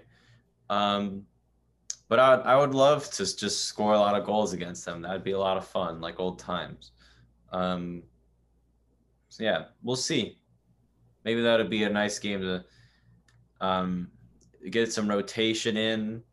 Um, NYCFC uh, legend, I think, probably uh, Anton Tinnerholm, the right back. Um, he's officially back from his Achilles injury. Um, he's been on the bench last two games. Uh, I think if we were winning the Colorado game comfortably, then he would have made an appearance. Um, and while I, I, I would like for his first appearance back to be at home so that the fans could welcome him back, um, I wouldn't be surprised if we saw him get some playtime against Cincinnati. If uh, not even if we're winning comfortably, just to rotate the squad a bit. And uh, moving on to the the final game, which is not an MLS uh, regular season game. It is for the U.S. Open Cup, Orlando versus Nashville. Uh, Matt, do you happen to know why this game didn't take place um, uh, uh, this last? Uh, it didn't take place either yesterday or on Wednesday, or why they they moved this game to be a week after all the other quarterfinal matches. I actually have no idea, but I'm super disappointed about it because I just so happened to be in Orlando this last week Yeah. watching like with uh with a sibling playing Mhm. sports. So that would have been so fun to just happen to catch the Nashville team playing in Orlando. Um so I'm a little disappointed that it didn't happen at the other time, but I don't know why it's uh why it was delayed or uh, played separately from the other games. But uh to speak on how I th- what I think our odds are, I think our odds of beating Orlando City are in Orlando are actually pretty low. Um, because Orlando City is on good form um Whatever you do, just don't go to a penalty shootout. compared to Nashville. uh How, how do you There- think? Because the um, you win this game, you're a lot closer to a trophy than you are um, with how long the MLS season is. Um, what would you like? What do you expect uh, the team to be like? Um, um, are you hoping? What are you hoping for lineup wise for Nashville? Because I mean, also the U.S. Open Cup um, doing well in it can also help teams. I feel um, do like kicks kickstart themselves in in league play. So I, if I'm Nashville, like I would, um, in some ways, prioritize a better team for the game against Orlando than this game against DC, a worse opponent, and then hope that moving forward, where I know that I'm going to get to host the semifinal and I might get to host the final, um, and that I might win a trophy, which my team doesn't have yet. Um, I would prioritize the U.S. Open Cup. Um, what What do you think? I absolutely agree. Nashville does not have a trophy yet. I would love to win a trophy. And I think the US Open Cup is not the best trophy you can win, but it's far from the worst trophy you can win. So I would love to see the team win it. I absolutely hope that we prioritize this game, which is one of potentially three, as opposed to the MLS game, which is one of, you know, how long is the MLS season? Is it does it come out to 38 games, Thir- 34 games? 34. 34 games. Yeah, one Yes. of three compared to one of 34. I hope Gary Smith has his priorities right and we come in and we're looking at Romney, Zimmerman, uh, Dax, Hany, CJ, maybe Ake Loba. I, I hope that we bring our absolute best team um, to try and beat Orlando. That's what I hope for the team. And I hope we can pull it off. Again, uh, again, they win this game. They know that the next semifinal will be in Nashville. And, and then they know that they get the, that they're hosting the Red Bulls and then they were hosting the final. Um, and you win a trophy. Teams got to take the U.S. Open Cup Yeah. more seriously. I'd like to see the Nashville win a trophy. You and then you could you could take less smack talk from that. Uh, the, think- the amount of smack talk won't change. I think the Nashville winning a trophy this year would actually be a pretty impressive start to their MLS career, MLS Yeah. time. I This agree. Sort of an I be- outside outside question. Do you think there's do you think Gary Smith's job is left up to chance if there's no trophy this year? Uh, if they don't, No. if they were to not make the playoffs, Uh, then uh, if they were to not make the playoffs, yeah, I, I would think. Um, I would, I, I, I agree with Matt. I would also say no. I think they would have to. Their form has to continue to go completely go. It has to completely go down the hill from here on out, um, for them to, for him to get fired if they I do think if if they ended up in last place in the West and they don't win this, then yes. I think if they miss the playoffs by like one spot, no. Even if they don't win the US Yeah. Open. If we finish That makes sense. ninth or lower in the table at the end of the season, that's when that question becomes relevant. But until then, Gary Smith has done a great job. But the team is too talented with with a really talented Walker Zimmerman and a really talented Hany Mukhtar to not make the playoffs. So ninth and below would be a serious issue for Gary Smith's job. Yeah. One um this makes me think um so Minnesota just announced this week they re-signed their coach. They extended Adrian uh, Heath two more years um this this week. Minnesota is currently in 11th place. They're it's not like they've been that they're coming off uh, a string of wins. So it's the timing is kind of strange. Um do you guys have any thoughts about that? About about him getting this bonus? good for him. Uh, I think I think firing coaches should be less common than it is. I think the time it takes to establish a system and uh, for that system to come to fruition and and have the results that come uh, like eventually, I think more often than not, coaches are not given enough time to implement their systems and succeed. So Yep. I'm down with I mean, not that A- every coach deserves it, but I think too Ad- quickly coaches are fired. Adrian Heath has now he has um he is only behind Schmetzer, um, Vanney, um, and Vermes for um, total games in MLS, and he and uh, Heath still has a losing record technically, and he has also not won a trophy, um, unlike all of those other teams. Uh, so um, I think the decision is a little weird, but um, I mean, Minnesota definitely had a run in 2020, um, and it shows that they they like the they they like the direction and they feel like he is doing good things.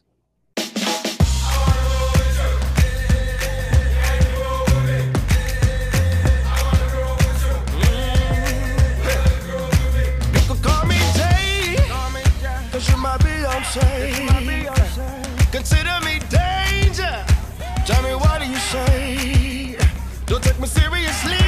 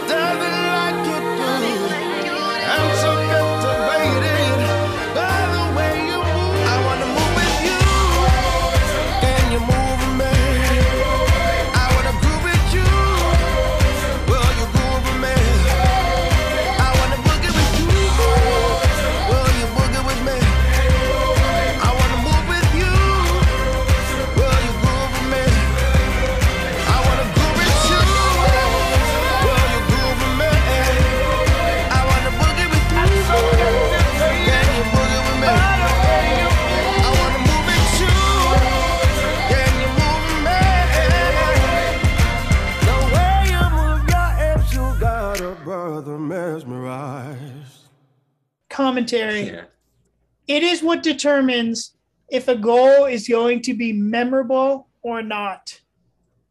If we think of goals that are incredible, um, they have incredible calls. We got Aguero. We got uh, David Villa. Um, uh, Dav- when David Villa scored against Philadelphia, the call Yeah. was, "I've seen it, but I don't believe it." um, uh, with um, uh, with when Mario Götze scored in the 2014 World Cup, uh, it was uh, Super Uh, Mario. uh, Super Mario. Uh, was yeah, exactly. That was the call. Great moment. Um, um, when Clint Dempsey scores 30 seconds into the World Cup, um, uh, uh, uh, uh, the U.S. ahead within seconds. Iconic calls. Um, yesterday was the, by the way, was the um, uh, uh, anniversary of when the U.S. beat Algeria in the World Cup, um, Right. which meant that the uh, which uh, that also had an iconic call with Landon Donovan scoring um, the goal, which meant that the U.S. Um, won a group for the first time ever in the world at the World Cup. Um, that being said, when a goal is called, when there is a bad uh, goal called, uh, when the call of a goal is not good, it hurts. It hurts. Re- it it hurts. Uh, it hurts real bad.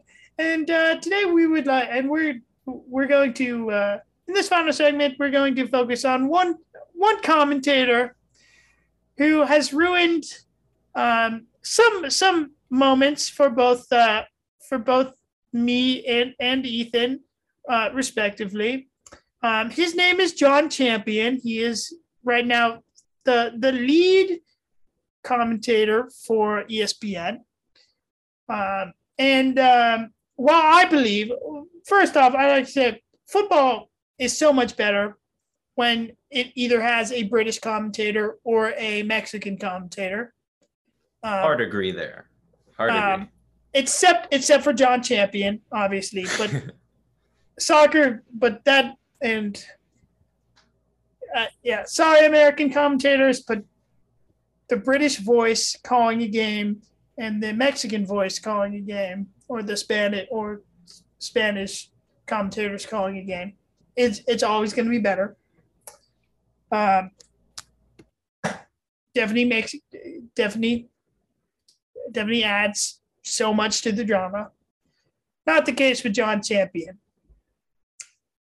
Uh, so we have a couple calls where we will be exposed uh, that I'm going to play of uh, Jon Champion um, uh, being a a biased loser Oh and God. sucker and um, we're doing this, to be honest. and uh, and we're and we're going to start with from the 29th with one goal, which was one of the happiest moments of a Sounders fan, and it was ruined by Jon Champion.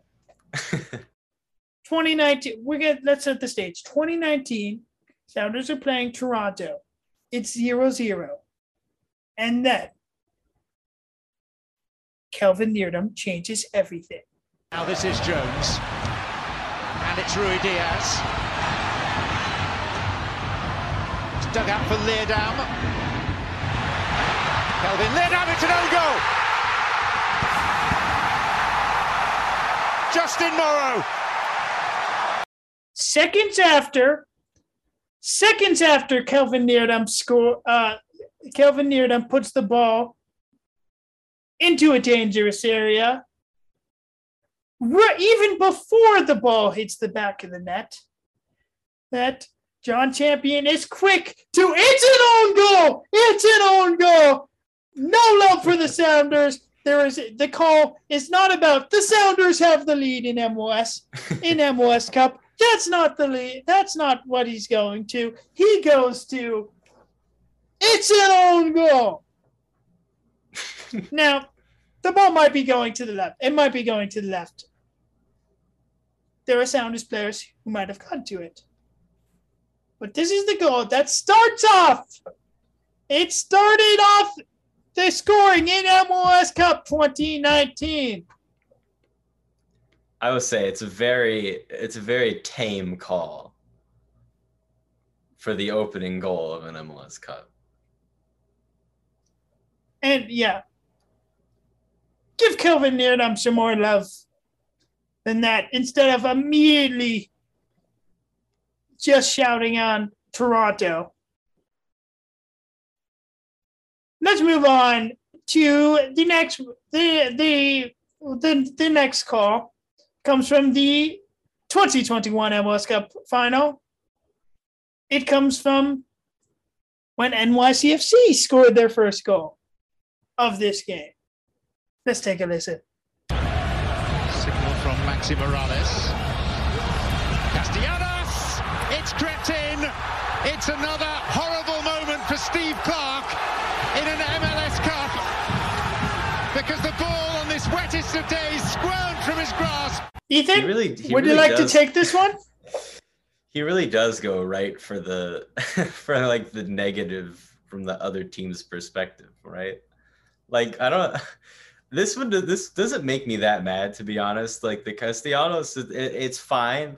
Um It's a good header. It's a good header. It's true. I- no, yeah. He it's not he, a big He takes it's- credit away, and it's it is annoying. Yeah. He immediately goes to Steve Clark mistake, um, and it's it's kind of annoying. And he he's he's he puts like all of the onus of that goal on it being raining and Steve Clark making errors in another MLS Cup. the mistake that he's talking about is no, like that this mistake is nowhere close to the mistake that he made. It's not even a mistake. in- he just yeah, like, it's not. doesn't He make just- the he- save. he- exactly. Um, unlike the other one in 2015, which was a mistake, where Yeah. he failed Honestly, to, to I think the more egregious Jon Champion NYCFC moment, I can't remember if it was in this game or it might have been in the Philadelphia game. Uh, we're gonna he get to the other one in this game.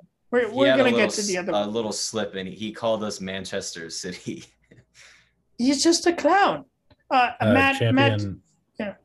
He's what we like to call a hater. yeah, There's yeah. no positives. It's just when a team wins, it's a result of the other team being negative. You Yeah. gotta love the Except- sport, not hate it. Well, he's not a hater. He's not a hater if the other team is Portland or LAFC or Toronto. uh, let's go to the to the final one, which shows how he is not a hater for Portland. Moreno.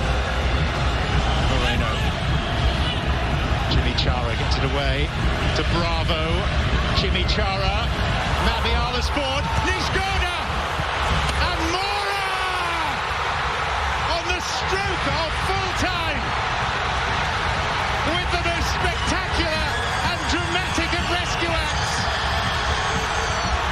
Is that R2D2 in the background? I, th- I I, think it was just the some of the fans screaming. I think the biggest problem I have with this one is the word spectacular. This goal is not is not. There's nothing. There's nothing spectacular about this goal. He basically just side foots this home. I was gonna like, say before you played the clip, like to be fair, it was like it was like the last second of stoppage time when this goal was scored. So it's gonna be a little more exciting. But to be fair, to your point, Nat, it is honestly crazy how hard he screams Mora. And it I made Yeah. me feel a little left out, you know? I think this is actually a good call. Oh no, this is I a good call. I think the I think this is how you're supposed to call a last second heroic effort. I would agree. I would agree. But the But- goal isn't spectacular. But I think I he's It's saying not- the moment it's is the spectacular. moment. The moment is spectacular. I can't believe I'm defending this because this No. goal should just- not have counted. Uh uh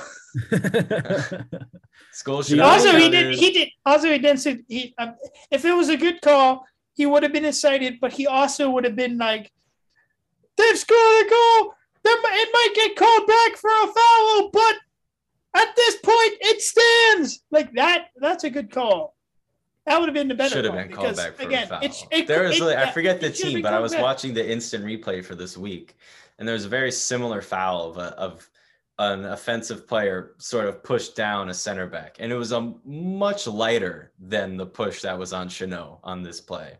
Um, but I mean, I And gotta they, say, I, and they called it. They did call that one. I got they week. yeah, but I I got over that play as soon as we won the championship. So, but still kind of annoying.